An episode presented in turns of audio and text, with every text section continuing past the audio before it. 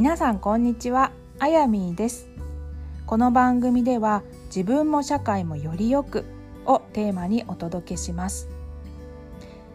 さて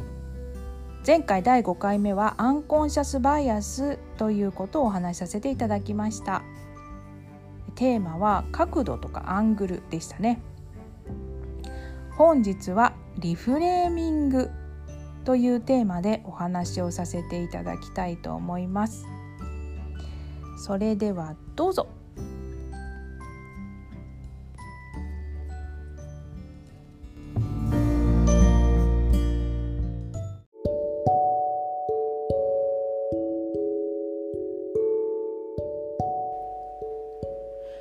リフレーミング。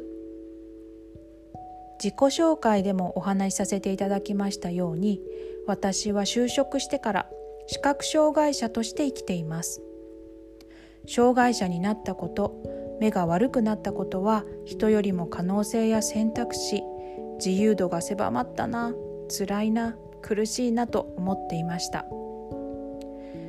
ただ世の中には専門家がいて自分に適したスキルを得て環境づくりができれば私には私なりの物事の取り組みの仕方があることを学びました。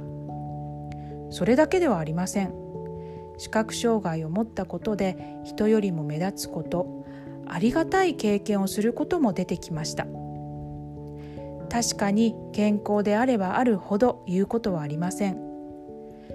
ただ私がお伝えしたいのは一見失ったことのように見える物事からでも得るものはそれと同等あるいはそれ以上にあるかもしれないということなんです。このように物事の捉え方受け取り方の角度を変えてあげることで意味付けを変化させて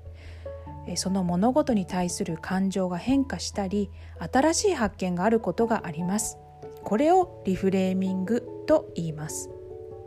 例えばカメラでも被写体の表情は撮影する角度によって全く違う表情を見せたりしますよね。このリフレーミングを使ってもし悩んでいること苦しいことがあったら実はそこに新しい発見が潜んでいるかもしれません。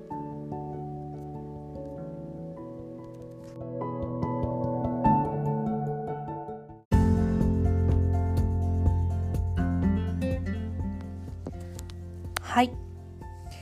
2回にわたって角度とかアングルとかっていうテーマでお話をさせていただきました。いかがでしたでしょうか？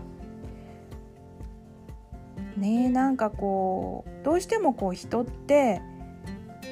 うん自分のいる立ち位置からこうちょっとこうずれてみたりとか見方を変えてみるっていうことがまあ、特にこう追い詰められてたりなんかするとなかなか身動きが取りにくくなっちゃうかなって思うんですでもそんな時からそんな時こそですね少しこう一歩引いて物事を見てみようとしたりだとか